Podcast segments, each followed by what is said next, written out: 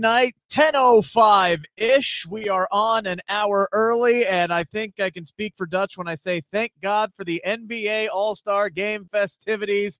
Rampage on at 7 this week instead of 10 o'clock.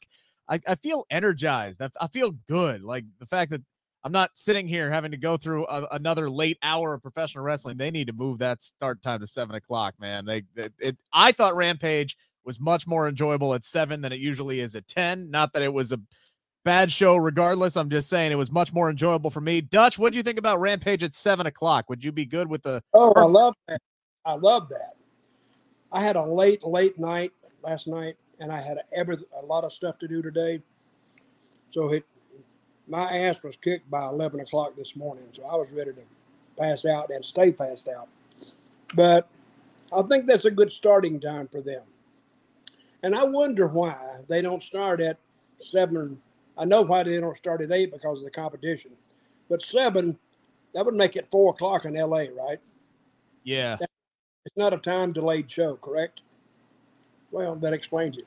Yeah, but they, they, could always time delay it for the West Coast. That's something that they've done before, that has been done before in the past. And Rampage had some pretty good matches. Did it felt like they didn't try to cram too much into Rampage tonight. It was very. I, I thought it was well paced tonight. I, th- I think they realized that it was gonna be before the NBA game, and maybe some people would think the game was on uh, the celebrity game was on earlier, so they would get new viewers. Because that that trios match was just like, hey, we we got basketball fans watching. We're gonna cater to the basketball. I dude, I thought the well, we'll get there, but I thought the opening of that match was absolutely genius, just yes. flat out genius. That, uh, that's how you do integrating what's going on on the network with your wrestling. That was yes. perfect. That that was uh I, I loved every second of that. We appreciate everybody who's tuning in for this episode of Smack Talk here on the Sportskeeda Wrestling Facebook channel and the uh, YouTube channel Wrestle Binge by Sportskeeda. Rick Ucchino, Dutch Mantell, SP3 with you guys for about 45 minutes to an hour or so. Uh, we're going to go in reverse tonight, though, uh, because the moment of the night saved the absolute best for last.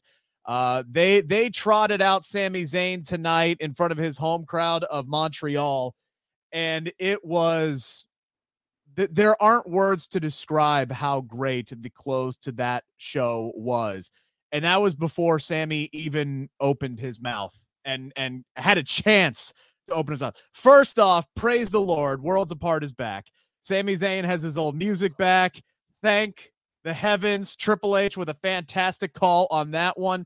Um, Sami came out, man, and that crowd just went absolutely insane. And you could tell he was doing his best to to hold back the emotions.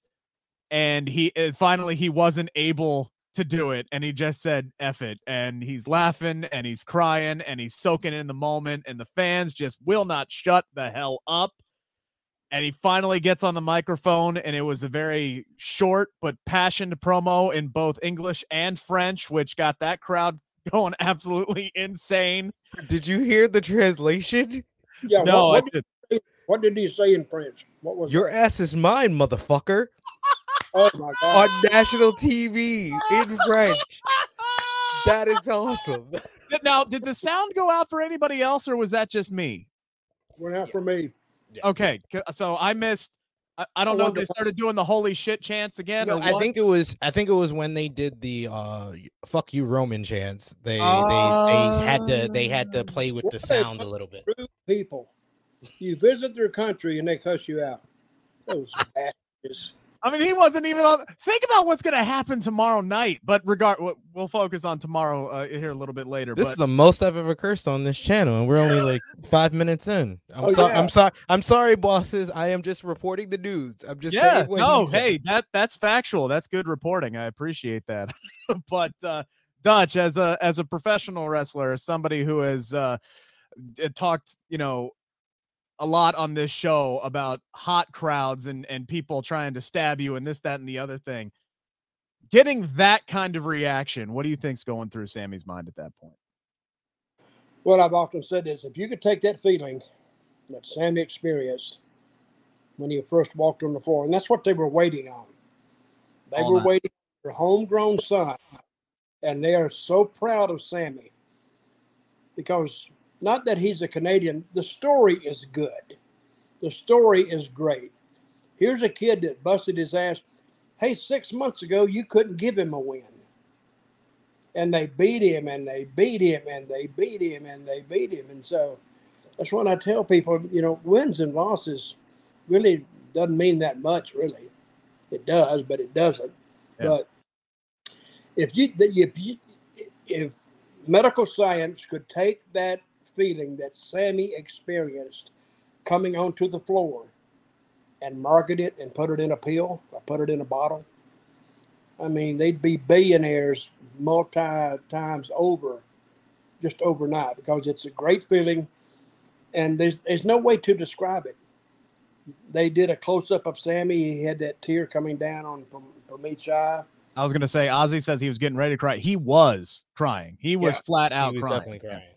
And it went on. That is probably the longest in ring that I've heard without anybody saying anything. How long do you think he went? Three minutes or more? At least that's the, that's the longest since his opponent after yeah. WrestleMania 33 when yeah. when Roman beat Undertaker and that I was in that crowd in uh in Orlando and it went like I would say seven, eight minutes of them booing Roman and and all the different chants. But this was like he only had a certain amount of time because they yeah. saved him to the end of the show. If they would have had him earlier, he could have made it even gone off a little bit even longer because those fans were crazy for Sami Zayn. Mm-hmm. Yeah, they were. They they they love Sami, and and this is what I say about good creative booking the team knew that. They know the town. That's like I, I, I always say, know your audience. And they know their audience. They knew their audience tonight and how they would receive Sami. And uh, that is something you can't predict. It just happens. It's organic. And they just let it play out, which was actually to the benefit of everybody because now Sami doesn't have to cut an interview. He just go out there and uh, soak it in, have a few tears. I'm gonna kick your ass, mf'er, and in French.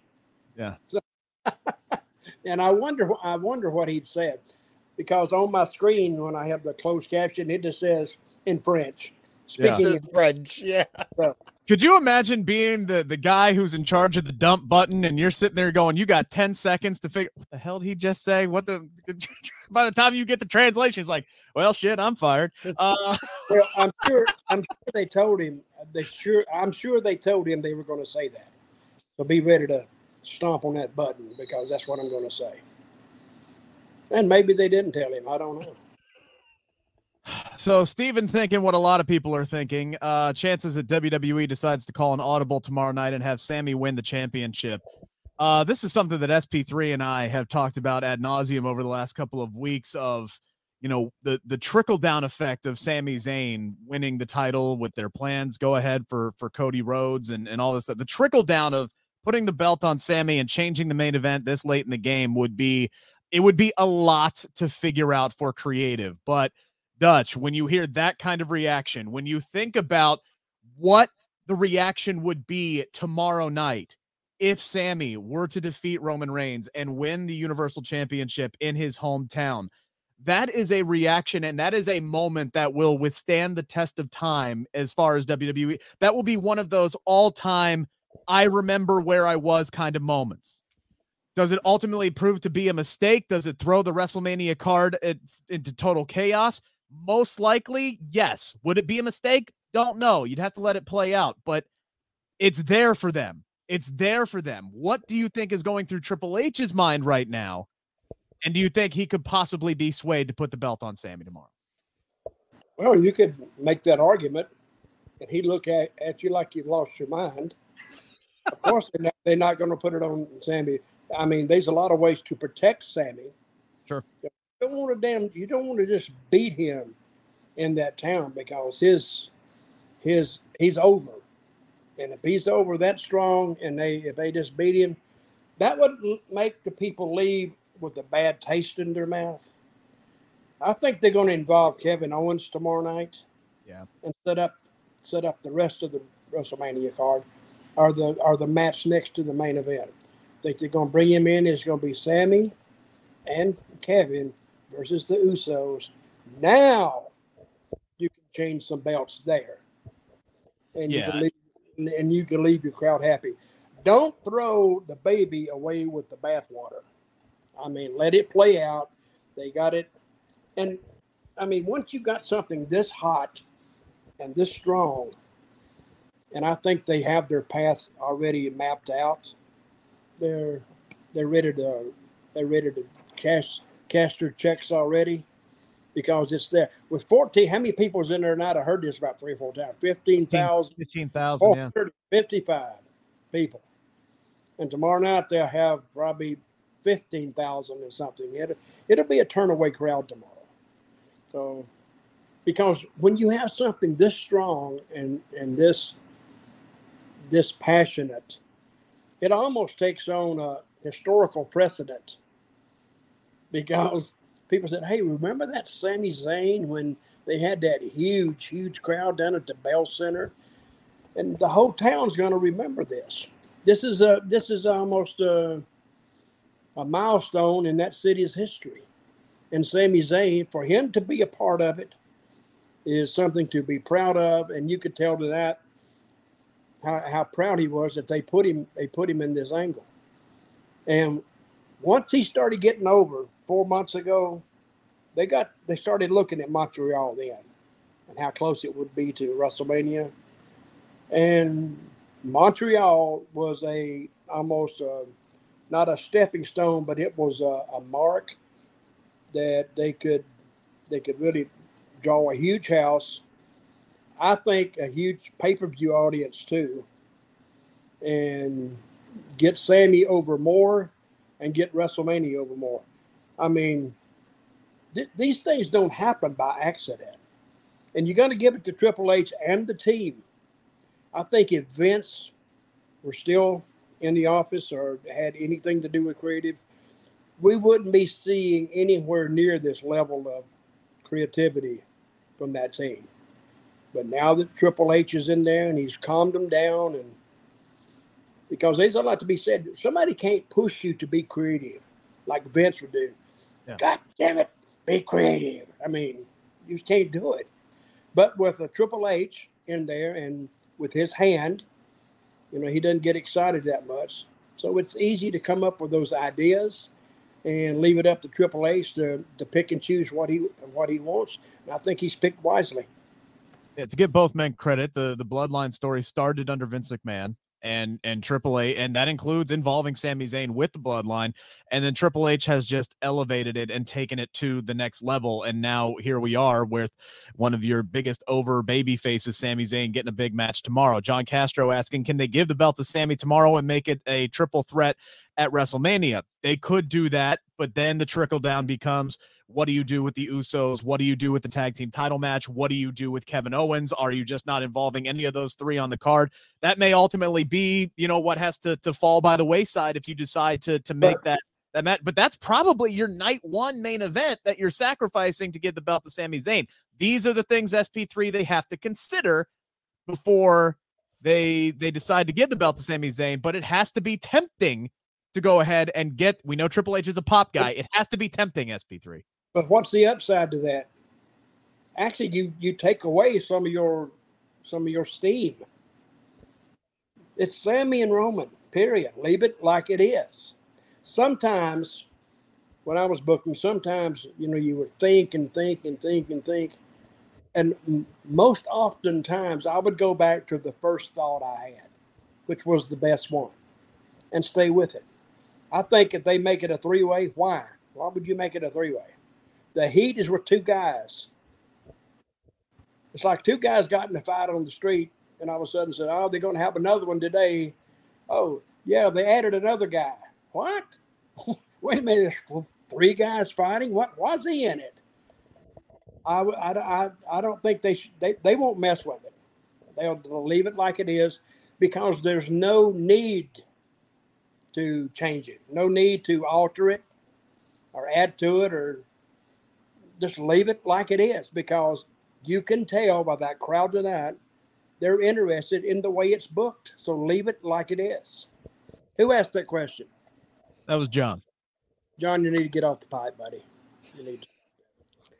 Dude, to play devil's advocate, the two previous times they had world title matches, uh, tri- triple threats for the world, the males world championship, it was the long term rivalry of Shawn Michaels and Triple H with the added addition of the hardcore wrestling fans' favorite of Chris Benoit.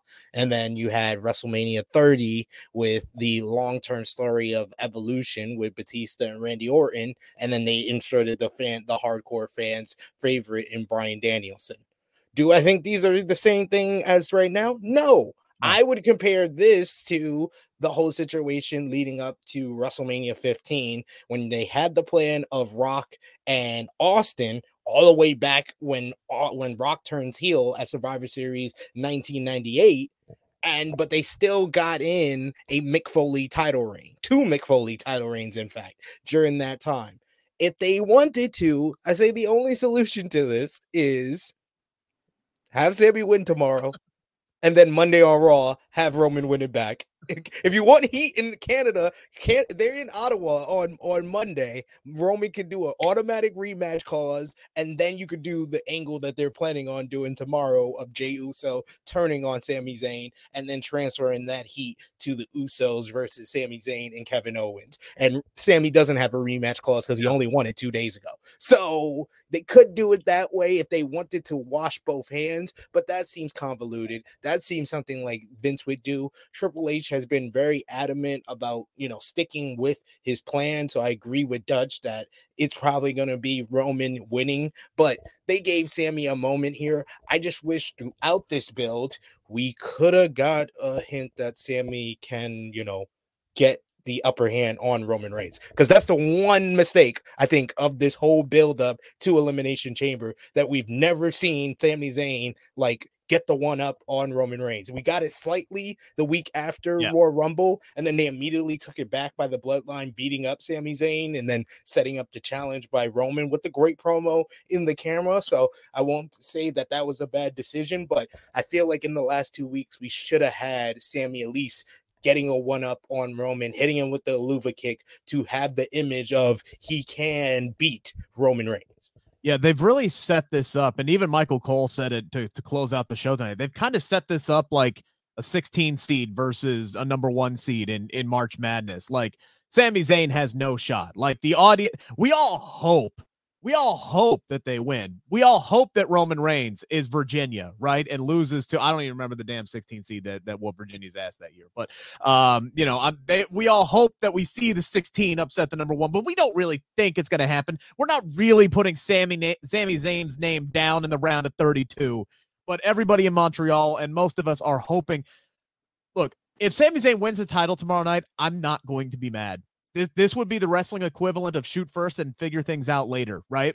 Like that, that, that just whatever. F it, be damned. We're gonna have a moment. We're gonna have an all timer. Everybody remembers Mick Foley winning the WWE Championship for the first time.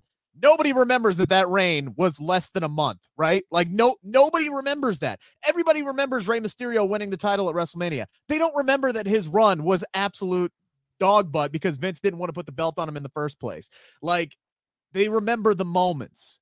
And tomorrow night would be an all time moment if Sami Zayn won. I don't know what the trickle out, the fallout would be from that, but it, it also ain't my job to, to, to figure it out either. But I wouldn't be mad if Sami won tomorrow night. I wouldn't. I would enjoy every second of it. And then I'd be asking a million questions afterwards. And with my solution of he wins it at Elimination Chamber, then Roman wins it back at the at Raw. Everyone's thinking Jey Uso is going to get involved tomorrow. Kevin Owens going to get involved probably after the matchup. They could set this up as really giving us an emotional pull and an investment in the Roman Reigns Cody Rhodes and Cody plays Stone Cold to Sami Zayn's Mick Foley and he's the reason why oh, Sami Zayn wins the ah. title. Oh, I want it so bad now. God damn it. I want it so bad and it's not going to happen. But regardless, we got a lot more. It's not, ladies and gentlemen. I'm just teasing happening. all y'all Montreal oh. Quebecers. I'm sorry. But SP3, if Sami wins tomorrow, I want a live instant reaction on social media from you. I want it. I want it badly. All right, we do have a lot of the uh, rest of the show we got to get to, so let's work in reverse here. We did have an intercontinental title match tonight. Gunther against Madcap Moss. Uh, Gunther ultimately did retain in a match that once it reached its conclusion, uh, the crowd was ready for Sami Zayn at that point. We're getting the Olay chance. Gunther had the sleeper hold locked in. He said, F this, threw the power bomb down on Madcap. I thought Madcap was pretty game tonight. This was uh, easily his best match that we've seen out of him. A little bit surprised that it took Gunther several minutes to to beat him, Dutch. I was kind of expecting uh, more of a squash tonight, but uh, they let Madcap get some offense in. Well, that's the rule in wrestling. You know, you make your opponent. I mean, Moss had a he, he looked pretty good, and he he could have won. Nobody thought he was going to win, but he's got to get some offense in to make it appear that Gunther faced somebody that he Fair. faced. That's the test. Uh, I, I, didn't think the match was that. To me, the match was kind of boring because there's nothing really between them. And Emma and Madcap, what did what did Madcap say in his interview that he's a what? He's a star. Yes you almost want to slap him now. Look, be, I mean, be friendly and be nice, but you know, don't go out there. That's that sounds like a heel, what a heel would say. But I think we got what everybody expected that Gunther was going to beat him, and I, I, I the, the power bomb beat him. Yeah, I would have said, "Oh, don't kick out of that." We've so, seen people kick out of the power bomb in recent weeks. I was actually happy that Madcap stayed down for that.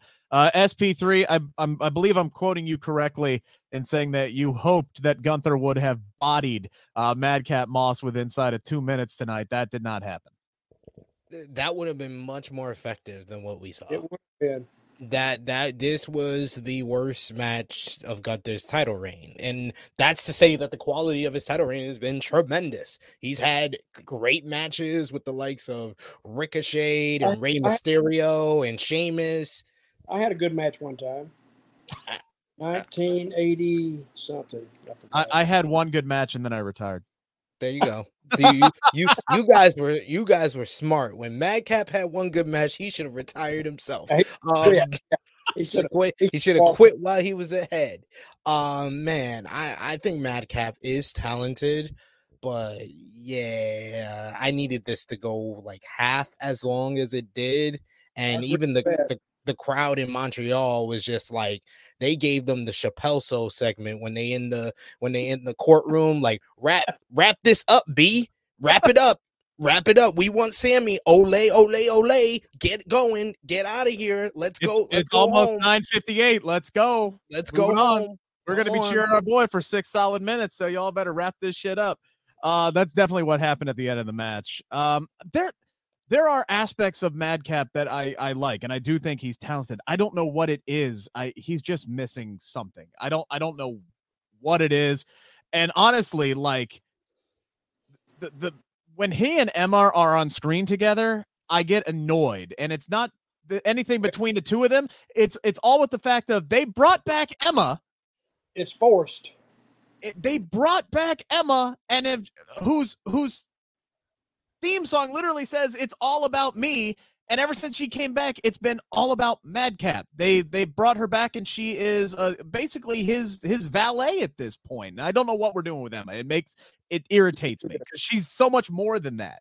You remember when I said the hit row after like two weeks, they felt like they've been here for like two years? Man, Emma, shoot, Emma feels like she's been here for a decade and she no, just yeah. came back a few months ago. It's like it's like man she's like a part of the furniture. They that's what i'm gonna call emma and madcap moss team furniture.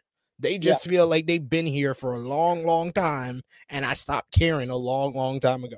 I i want i hope I, I look they may be having the time of their lives and emma obviously might they're they're a real life couple all right? That's great. That's fine Emma may be cool with it. I I want to see her actually like wrestle more and have her own storylines and things like that. So that's that's just where I'm at but, right now. but we saw her wrestle, and I was looking at her. She hasn't gotten any better. I think she, how many matches has she had? since She's been back televised anyway. Two, three. one was kind of a squash. Like I thought her first match against Ronda was good, and then since then I haven't seen a whole lot of her in the ring. I can't really judge. I know she's got talent. I think she's got at, at best five minutes in the ring. Uh, it, like the most the most time she's got for a match since that first match with Ronda. And the thing that she improved the most on when she left WWE was her character work. She became a very good heel, especially with Impact Wrestling when they really when they really like fleshed out the all about me and she became an influencer and stuff.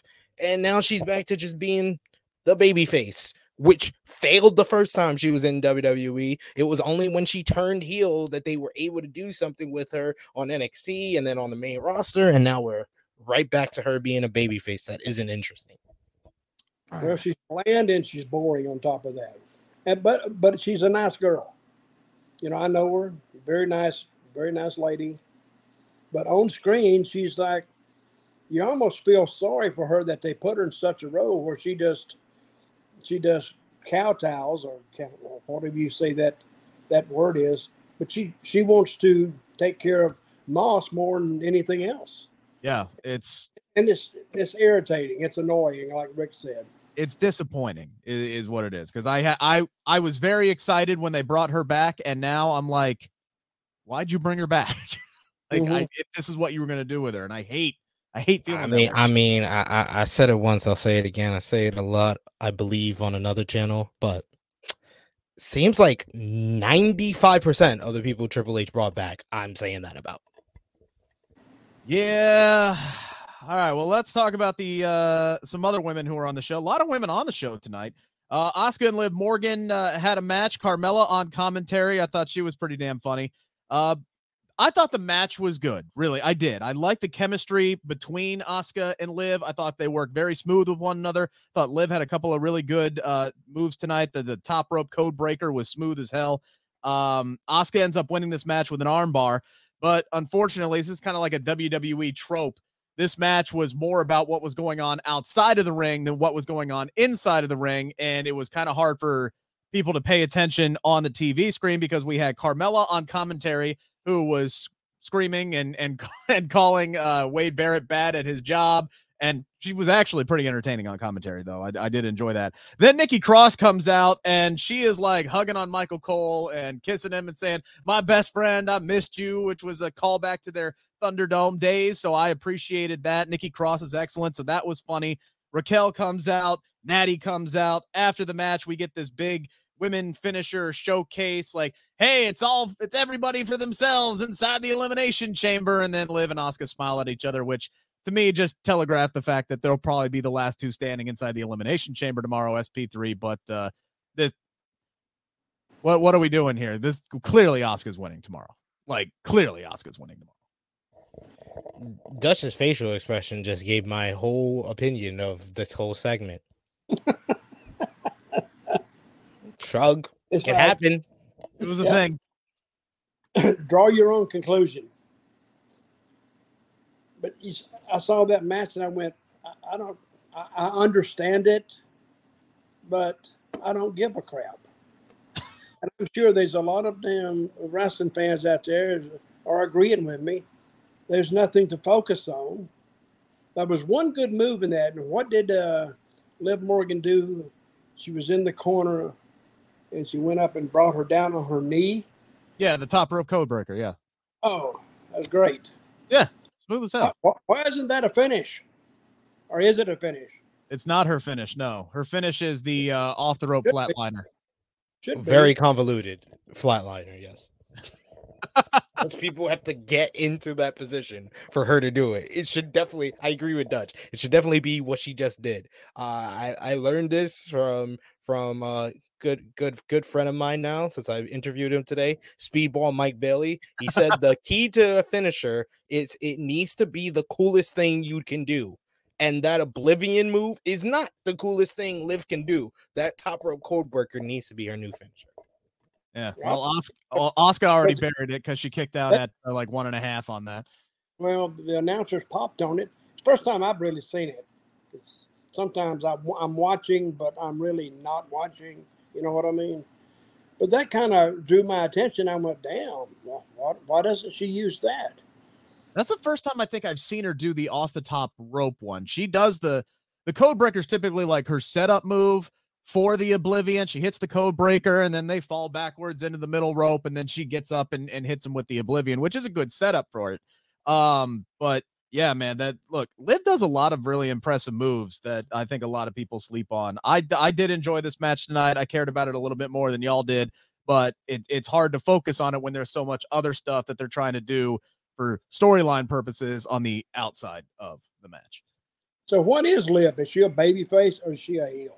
Uh, she's Liv Morgan. That's that's what she is.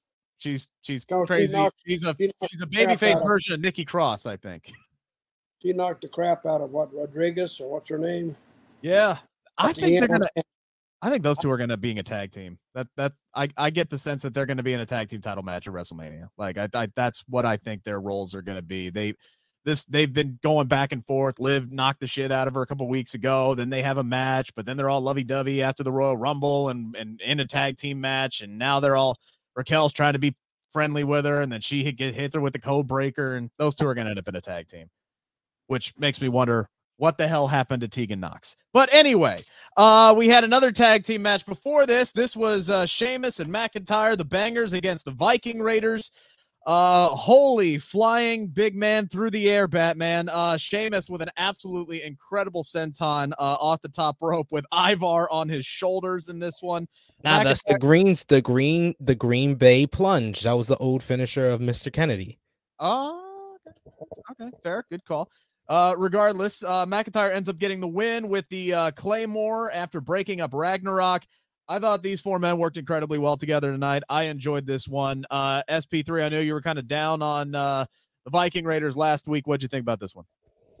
I this was exactly what I said. I said when they when they're able to just wrestle, they are really good. And especially if you have them in a team in there with a team like Sheamus and Drew McIntyre, who are just gonna beat the hell out of you. So the Vikings could beat the hell out of them. This was physical. This was a very good matchup. I enjoyed the finish as well. Uh, it was aggressive from both teams. You saw the marks on Sheamus' body at the end.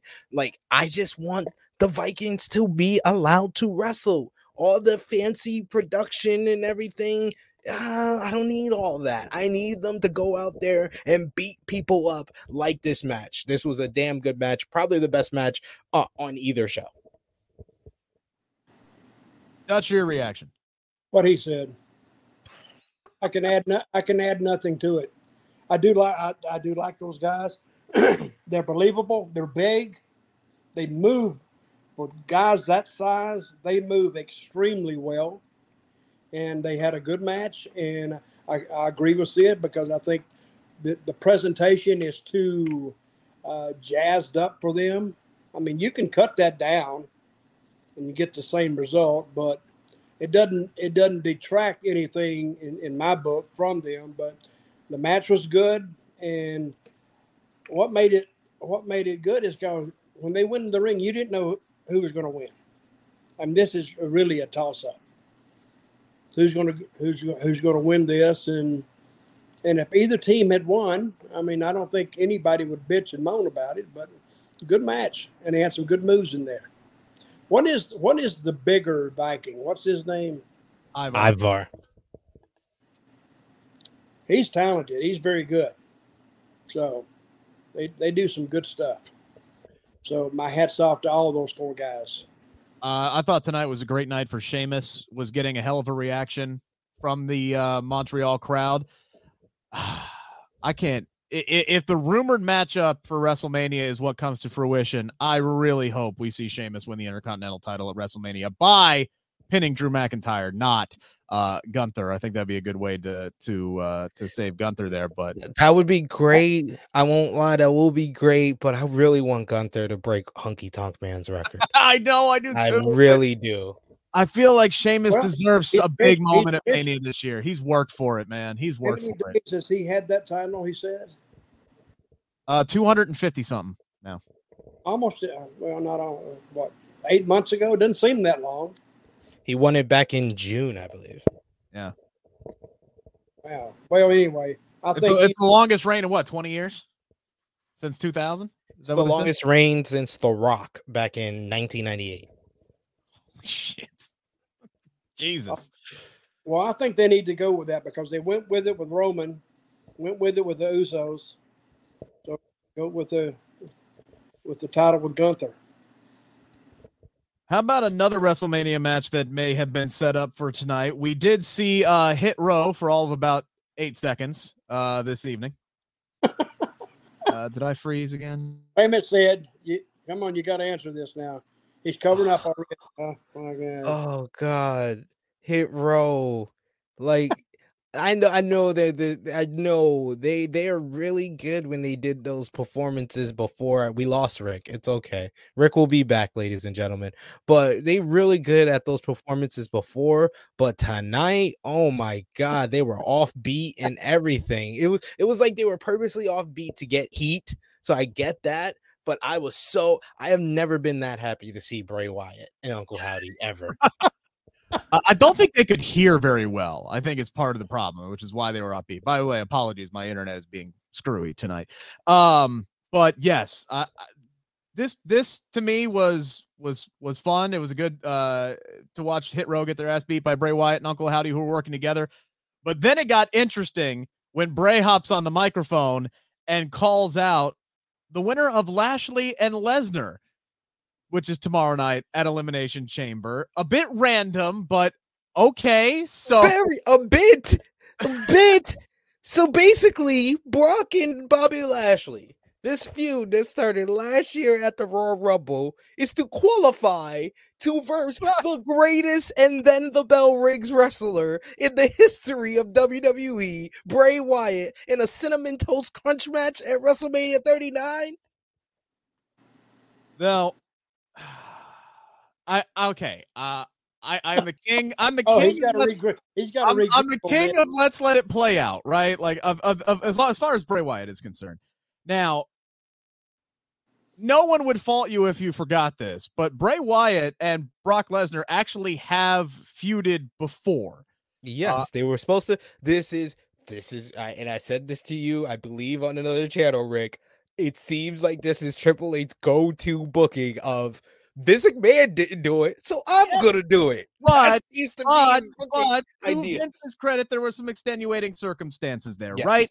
So, uh, if you remember back to the 2016 Royal Rumble, Brock Lesnar, after he tosses out members of the Wyatt family, they come back in, beat him down. He's eliminated from the Royal Rumble by Bray Wyatt. Everybody is thinking that this is setting up uh, a big WrestleMania match between the two of them, where hopefully Bray finally gets a big win. He's coming off of massive losses at WrestleMania 30 and 31. And then all of a sudden, this match ends up getting booked at Roadblock just a few weeks out from WrestleMania. And it ends up being a handicap match because Bray gets injured. So it's Bray and Brodie Lee against Brock Lesnar. Lesnar wins very easily. And then, due to the rise in popularity of Dean Ambrose, we end up getting Ambrose and Lesnar at WrestleMania 32. And this whole thing just fell by the wayside. So, some extenuating circumstances there that, look, on paper, back in the day, Lesnar Wyatt seemed like a moneymaker. It turned out to be absolutely nothing. It was over in a few weeks. Maybe Triple H is saying, "Hey, there there could be some money here with this Cowboy Brock and and this this Bray Wyatt character, regardless of how the uh the whatever Mountain Dew pitch black match went, is still over with the audience. Maybe he sees money here. I was wondering, Dutch, why they were going to put Lashley and Lesnar at Elimination Chamber and not at WrestleMania. Now it appears we know why. Well, the, the thing that bothers me about Bray Wyatt, I think the people, I guess he's a babyface, I guess. Yeah. And if they put him against a babyface, the people gonna you're gonna split your crowd, because I don't think they hate Brock, they don't hate Lashley. So if he went against either one of them, you know, you can. I- think you just confuse your fan base. Like They're kind of doing that now. They have Lashley kind of being the heel in this in this role, even though he's he's still over. Like he was a babyface heading into this, but he's acting more heelish uh, in this feud with with uh, with Brock Lesnar. Well, after you get, it's like you almost know Bobby Lashley by now. He's like your next door neighbor. He's really done nothing to you, and you know he's a great athlete. So you're gonna all of a sudden you're gonna change your mind and start booing him like crazy. You're not going to do that. You respect him for what he's done already, and Brock Lesnar too. So I think you just make it hard on creative when you put guys like that who are really walking the the, the thin line anyway over being a heel or a baby face. And and creative can't they really can't fix that. They can try, but it's forced and people can I think people can pick that out immediately almost. But like but the bigger issue for me is that this will be then like what three or four different matches at WrestleMania where it's like heel versus heel or babyface versus babyface. If it is going to be Bray versus Brock, that's babyface versus babyface. Yeah. If it's Asuka versus Bianca, that's babyface versus babyface. If it's Charlotte versus Rhea, no matter how much Charlotte's getting cheered, that's heel versus heel. It seems like he is like you said, his go-to Triple H go-to booking on a lot of these, a lot of these matches for WrestleMania is Vince didn't do it, but I am, and he's not taking the work to align them in the right way. Or are we gonna get like a haphazard Bray Wyatt turns heel or Brock turns heel before this matchup? I don't know, but yeah, uh, I don't, I don't, I mean, luckily because it's Brock, it's only going to be maybe eight minutes at best. So that's oh, probably on the those the two horses. Those two horses. Oh man, no, that's that that that thing will go five max. Uh, that, that's gonna be that's gonna be a quick night's work for for both of those guys. That's gonna be that's gonna be one of those classic Brock Lesnar. I'm gonna hit my finish, then you hit your finish, then I'm gonna hit my finish, then you hit your finish, then I'm gonna hit my finish twice, and then depending on who goes over, they'll somebody will hit another finish, and that that'll well, be what. But, shouldn't it be Brock taking the job there for for Bray? Absolutely. 100%. Yes, 100%. Stephen Chambers asking which match would be better, Brock versus Bray or Lashley versus Bray? None of them. Won't you just work some more names in there and we would have better choices? Believe me. But see, this is the problem when you sign a guy for three years. That means they, they're expecting creative to keep this guy alive for three years with three hours of live TV, four hours. What is it? Four hours or live TV or five? They well, five on five the main roster for five on the main roster. Yeah. I mean, most of the time they can't do it because about a the time the guy's in there a year, year and a half. Hell, they've run out of ideas well, maybe we could do, well, let's make him a cab driver. No, no, no, let's make him a homeless guy. Let's do something. But, I mean, I don't think the greatest writer in the world can keep some of these guys alive. And I'm just speaking from experience. Old Time Booker told me one time, he said, when you're writing guys' names down and it becomes a little hard to write his name down, that's when you run out of ideas for him. And he needs to move over and you bring somebody else in. Because the bottom line is you have to make make your company profitable. And if one guy is not, you know, as strong as he once was, well, that's life. So, but you have to make amends for that. You have to fix that and bring in somebody else. Because, and we've talked about, you see the same faces over and over and over like we saw in SmackDown six, eight months ago. You could, you could almost pick the segment they were coming out in. Yeah. So, and they they had the talent, they just wouldn't let it be shown on TV. They've made a, a magical turnaround, a fantastic turnaround, but still, you're going to run into the same problem. Some of these guys are going to get old no matter what you do with them. You guys remember when we were very entertained by Bray Wyatt and we were calling him his story like the second best thing in WWE outside of the bloodline? Good times. Good times. Yeah, it was. It was. It was good times. Uh, let's talk. Let's talk about the open of the show tonight, which uh, was Natalya and Shotzi against Ronda and Shayna. Nice reaction for Natty in Canada. She always gets a nice reaction in Canada. Uh, boos rained down for both Ronda and Shayna, even getting some "You can't wrestle" chants for Ronda at the beginning of this match. But honestly, I thought Ronda was good in this match. I thought great. I She's thought great. Shotzi was very good in this match. This was a great showing for Shotzi tonight. She got a hell of a reaction from the crowd. They they got redemption tonight. Did Shotzi and Ronda with that off the top rope tornado DDT onto the apron that they completely botched in their match a few weeks ago or a few months ago, however long ago that was. And tonight, Ronda, pardon my French, fucking nailed it. She Stuck the landing perfectly. spiked herself like a football in the end zone on that goddamn ring apron. And it like I had to rewind it twice because I thought she was dead. Like I she sold it so well and hit it so perfect. I'm like, there's no way she doesn't have scrambled eggs for brains right now. But it was perfect, absolutely perfect. Ronda ends up getting the win with an armbar here, SP3. I like Ronda and Shayna as a team. I like this tag team match a lot more than I thought I would. this overachieved so much. Like, I first of all, I loved uh, Ronda and Shayna coming out with the geese. I think that was a great look for them. Had their tag team feel from right from the beginning.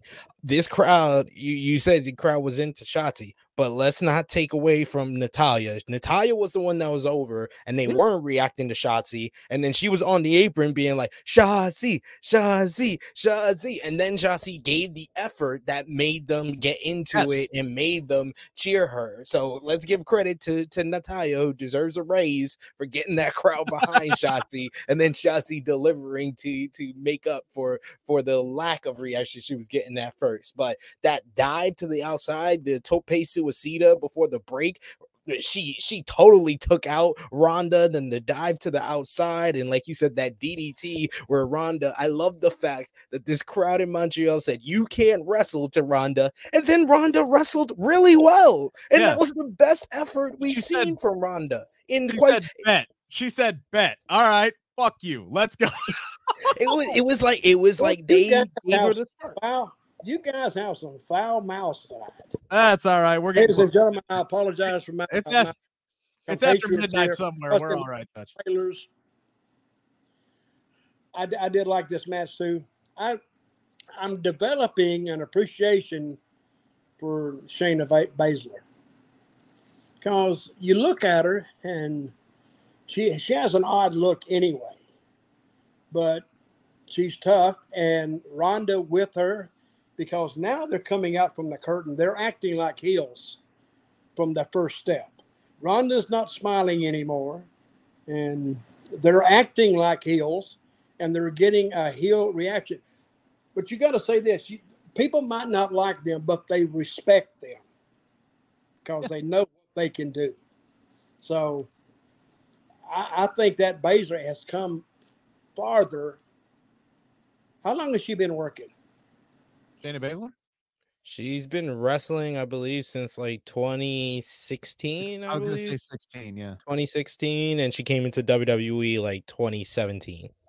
Okay, but I I, think, think, she. I believe 2015, 2015, 2016, because she was she wrestled in Stardom before she came to. WWE. Okay.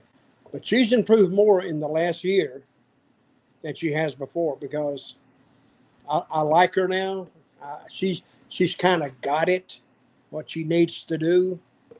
And Ronda and her really a good team, a great team. Now, Yeah. they now what team could go? Does WWE have any other female tag teams that could that are set? That that's the thing. They really don't. They and that's why I'm saying like it looks like they're putting Liv and Raquel together with one another, and that could be a setup there. Because we look the the the new women's battle royal is, and we don't have the battle royal at WrestleMania anymore. Now we have a four woman tag team title match for the the tag team titles. Like that's what we get at WrestleMania to get all the women on the card. Shayna Baszler and Ronda Rousey are walking out of Hollywood with those tag team titles. I will I will bet a sizable amount of money on that. But if you just do Okay, that, I bet you. I bet you. if you do that Five match, five dollars done. That's sizable to me. Yeah. Now, if they just have that match against Damage Control, once again, you're doing heel team versus heel team. They need some babyface tag teams. Shayna Baszler and and and Ronda Rousey could be a very good, very dominant heel tag team champions, and could go on a great run.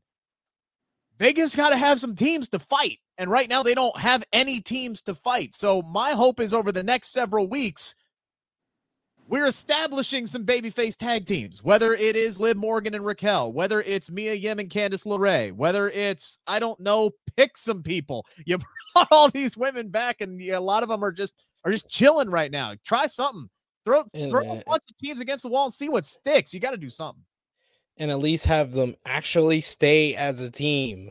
Yes. For because it seems like every time they do these multi-woman tag team matches, most of the teams don't last until like the fall of that same year. Like, uh I hope that Nikki Cross and Candice Candice LeRae, this is not leading to a feud, this is leading to a tag team. Yeah. Ooh, that would be interesting. That would be interesting. I have no idea what's going on with Nikki Cross, but I'm I'm fine with that because at least they're doing something uh, with Nikki Cross. All right, let's move on to Rampage, gentlemen. We'll start at the top of the show, so we'll just make this a nice little neat donut that we're doing here tonight. Uh, we get the Elite versus Top Flight and AR Fox. I said it at the beginning of the show. I'll say it again. I loved the fact that they were playing into the whole slam dunk thing. They're coming out with basketballs, and we have tip off to start the match. It's a tip off. They did a damn tip off that turned into an atomic drop. Whoever came up with that idea, give them a raise. It was fucking brilliant. I I, I came up with it. Oh, okay. Well, uh, did you uh, raise this man's pick? Use a basketball in there and tip it off. Dutch deserves to be Booker of the Year if he came up with that, and if if he also came up with playing monkey in the middle with AR Fox, that popped me. That popped me when they played monkey in the middle. Oh my god! This I this was incredible. This was just a fun match. The spot to me though, I'm all about I'm all about timing, right? The timing on the crossbody from Dante Martin to Kenny Omega on the attempted V trigger was just perfection. Perfect. I, I thought you were gonna mention AR Fox doing. I think he did like a, a splash and threw the ball at Kenny Omega. Uh, he did a splash on Matt Jackson and threw the ball at Kenny Omega in the corner at the same time. Like yo, they. it's like it was like this was so much fun. It was just it was just totally not serious, but this is exactly what I needed to start start my wrestling night. We appreciate you, uh, Mr. Hampton, for uh, tuning in for the first time. Make sure to come back every Friday. We're typically on at 11.05, by the way, at the end of Rampage, but since Rampage was early, uh, we are uh, on a bit early tonight. So please come on back. Uh, AR Fox impressed the hell out of me uh, in this match. The guy, the, the, the body control that this man has is just insane. The best part about this matchup wasn't even all the basketball spots. It was that I think the elite watched Smack Talk from the last time they had a trios match and Dutch mentioned how many times they did the super kick. They did the super kick Dutch 3 times and it was three different types of super kick. They did a single super kick, a double super kick and then the triple super kick.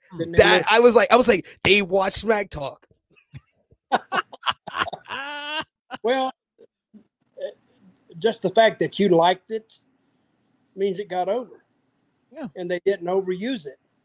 So I mean, they do it great, but after you do it so many times, it's just it's like you know, tipping your hat and going on. It's just it's just common stuff. But the match was very good. I, I, I there was no resting in this match. I mean, these guys worked their asses off, and I like the way Dante Martin and his partners were dressed. They all had like fatigues on. That looked good. But I enjoyed the match. So, by the way, tip of the cap to uh, Kenny Omega for pulling off a uh, behind the back pass to perfection uh, in the middle of the ring as well. That man's got some skills. Uh, just an absolute super athlete. But the the the moment of the night for this, as far as I'm concerned, for this match was after it was over and House of Black showed up. All right, let's go, SP3. let's go. These these two.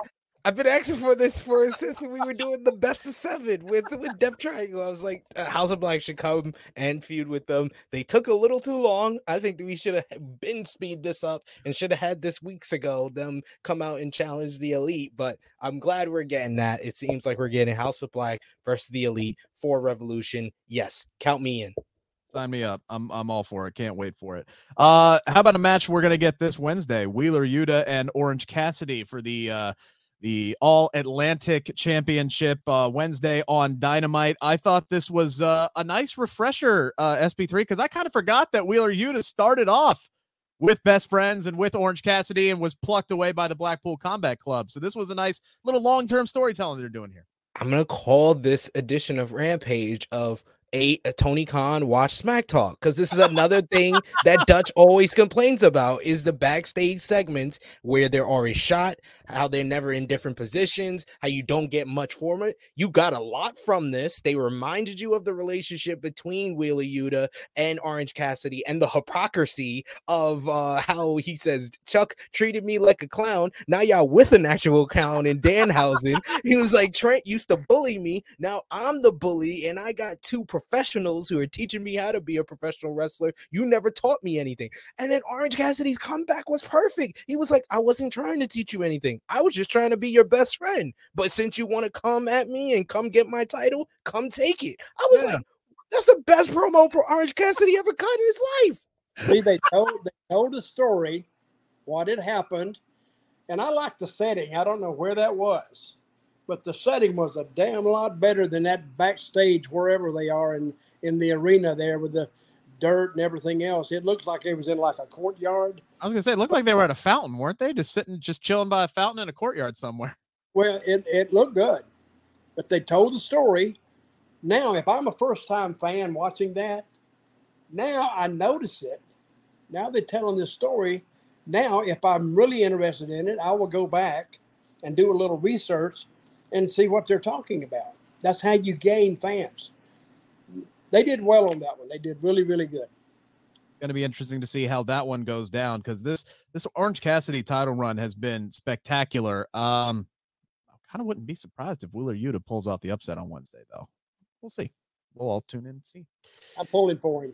Ricky Starks defeated Daniel Garcia tonight with a spear and a Roshambo after Action Andretti came down to take out Sammy Guevara to uh, even out the odds. And afterwards, SP3 Sammy Guevara gets on the mic, calls out Tony Khan, says he wants Action Andretti. We're going to get him next week. I thought this was pretty good.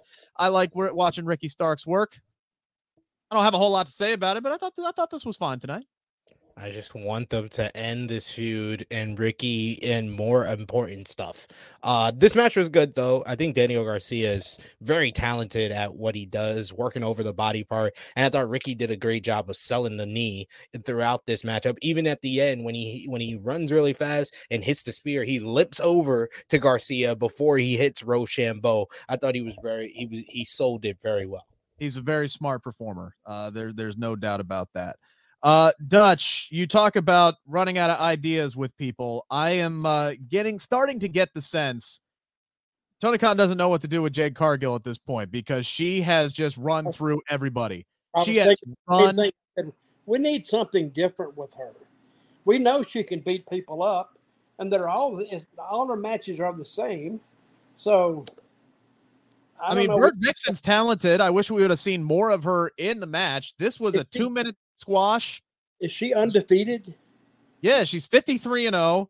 I would say roughly what 43 of those are squash matches. Jade, honestly, to me, looked bored. Like there was a point where she just kind of looked at the camera and was like, I'm kind of over this shit. Like usually she, usually she's coming out and she's much more animated and more into the moment. Tonight, I'm not saying she half-assed it, but it, she there, there was just kind of a look in her eyes to me that I mm-hmm. read that just said, I'm ready for something else. I'm ready for something else. And I think a lot of us are ready for something else. Well, I am because if she's 53 and 0 or whatever it is, you expect her to win in about two or three minutes. Yeah. Now they need to do something to all of a sudden shock the fan and that she could get beat and something to, I mean, I would have to think about it, but creative in AEW, they need to be some thinking about that too. Who was her closest opponent? Who was the strongest?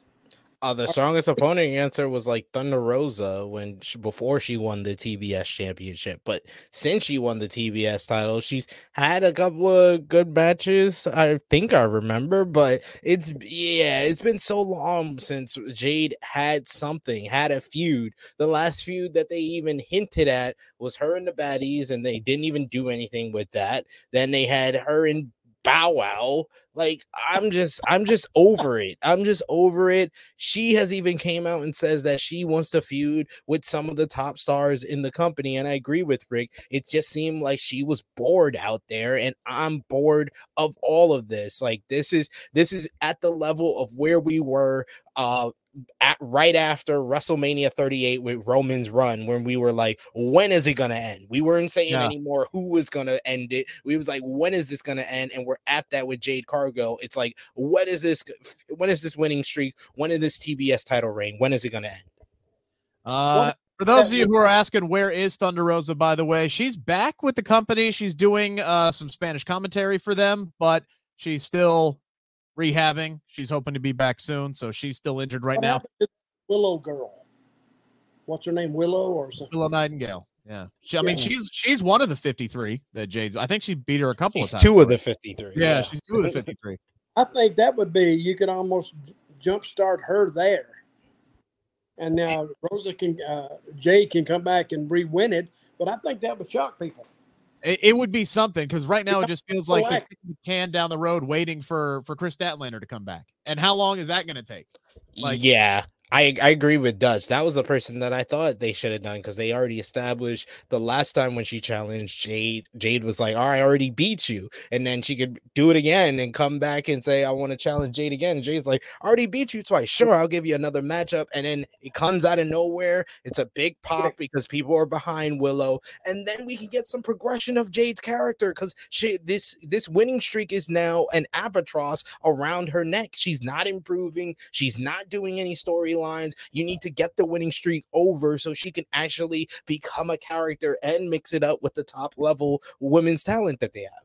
Yeah, uh, right now she has reached the Hugh Morrus uh, part of her her undefeated streak. You know, Goldberg just trotting out there and beating Hugh Morrus like 840 times or whatever it was. That's where Jade Cargill is right now. Um, I'm telling because you, what, once, once, I'm telling you, what I would do right now, once Britt and and Jamie are done with Saraya and Toni Once that whole program is over, hopefully here in a few weeks after Revolution, Britt, Britt and Jade, just go. Britt and Jade. You can have Jade win and be the biggest win of her career. Actually, do a storyline with her. I think that's something that could actually advance. Britt's a baby face. Jade's still a heel. I think that would work fine. Uh, go ahead. If it's something that Jade wants to do, why the hell not? Because you already got Jamie, who's the world champ right now. So wait a minute. What did you say? If that's something Jade wants to do? Is it up to her? Well, Jade has said in interviews that she wants to feud against the kind of you know those kind of people. It's up to her to what she does. I mean, she can have a hand in it, but isn't Tony Khan the boss? That's what I'm saying. That uh, that's what Tony should do. I'm making a suggestion.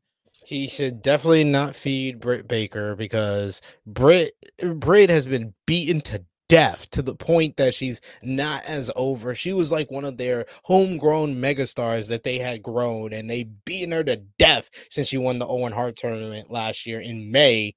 And it's not she doesn't get the same reaction. Jamie's on the on the way up, and it just feels like Britt just keeps going down and down. So I don't want Britt to just feud with Jade. So Jade beats her. It's not gonna mean anything. It's not gonna mean as much as it would have meant like six, seven months ago. What could do you, you think? Have, could, could, you have Britt beat Jade then? What do you think they keep the belt so long on Jade? Or they haven't beaten her or anything? Just no ideas?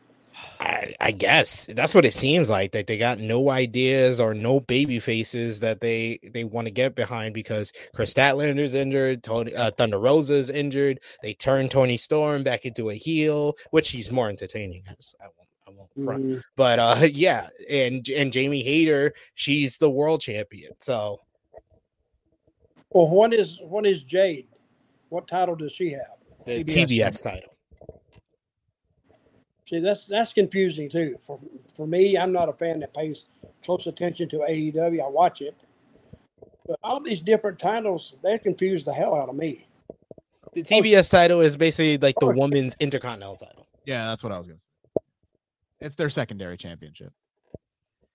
All right, let's get to the main event here, gentlemen. Uh, we had a promo exchange between Dustin Rhodes and Swerve. I thought both of these guys were great. Line of the night though was was Dustin Rhodes channeling a uh, channeling the Tombstone reference, saying "I'm coming and hell's coming with me tonight." Uh, I just want Dustin Rhodes to talk every week. Like it, it, I, I couldn't like I cannot see him like a week before, and then he comes back and he speaks, and I'm like, okay, I'm invested in what you're doing because you're so passionate.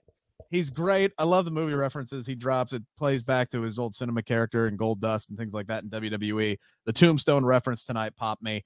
Uh, this was a really good match too. Dustin can still go. Swerve is a star. Parker gets involved though. We get the rare DQ uh, in AEW. Uh, because look, uh, Dustin had this match won. He had him dead to rights before Parker got involved. Two on one attack. They're setting him up for a cinder block smash. And then we get Big Keith Lee coming back to set up Keith Lee versus Swerve, which will probably happen at Revolution. I enjoyed the hell out of this main event, SP3. Keith Lee looked 10 years older for some reason. His um, hair is going gray. Well, he has gray hair, but he dyes it. So he didn't dye the hair this time around.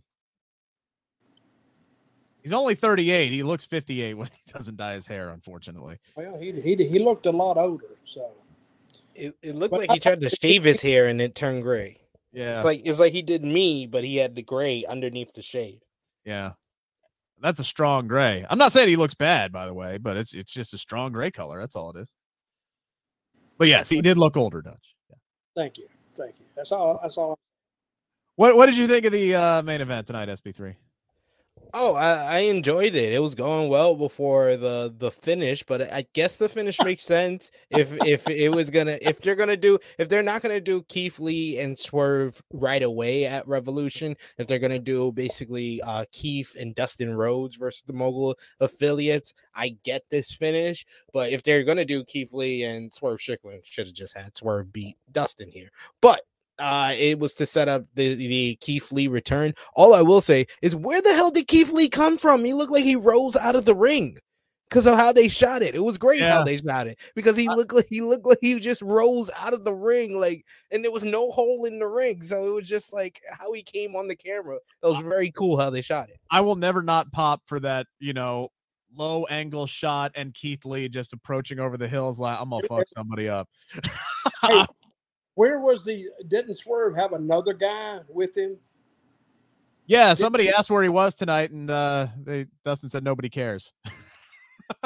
yeah, he had two. Now he's only got one. What's that guy's name? Boudreaux Parker or Parker Boudreaux? Parker Boudreaux, yes. Yeah, I'm surprised myself. I even remembered his name. So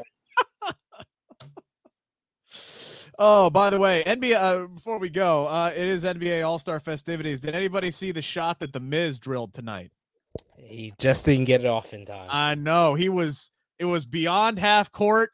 It, he had the ball in his hand, like just a a tenth of a second too late from hitting a four point shot that would have won the game for his team. He buried it though. Oh, good on for the Miz. SP3, what you got going on this weekend?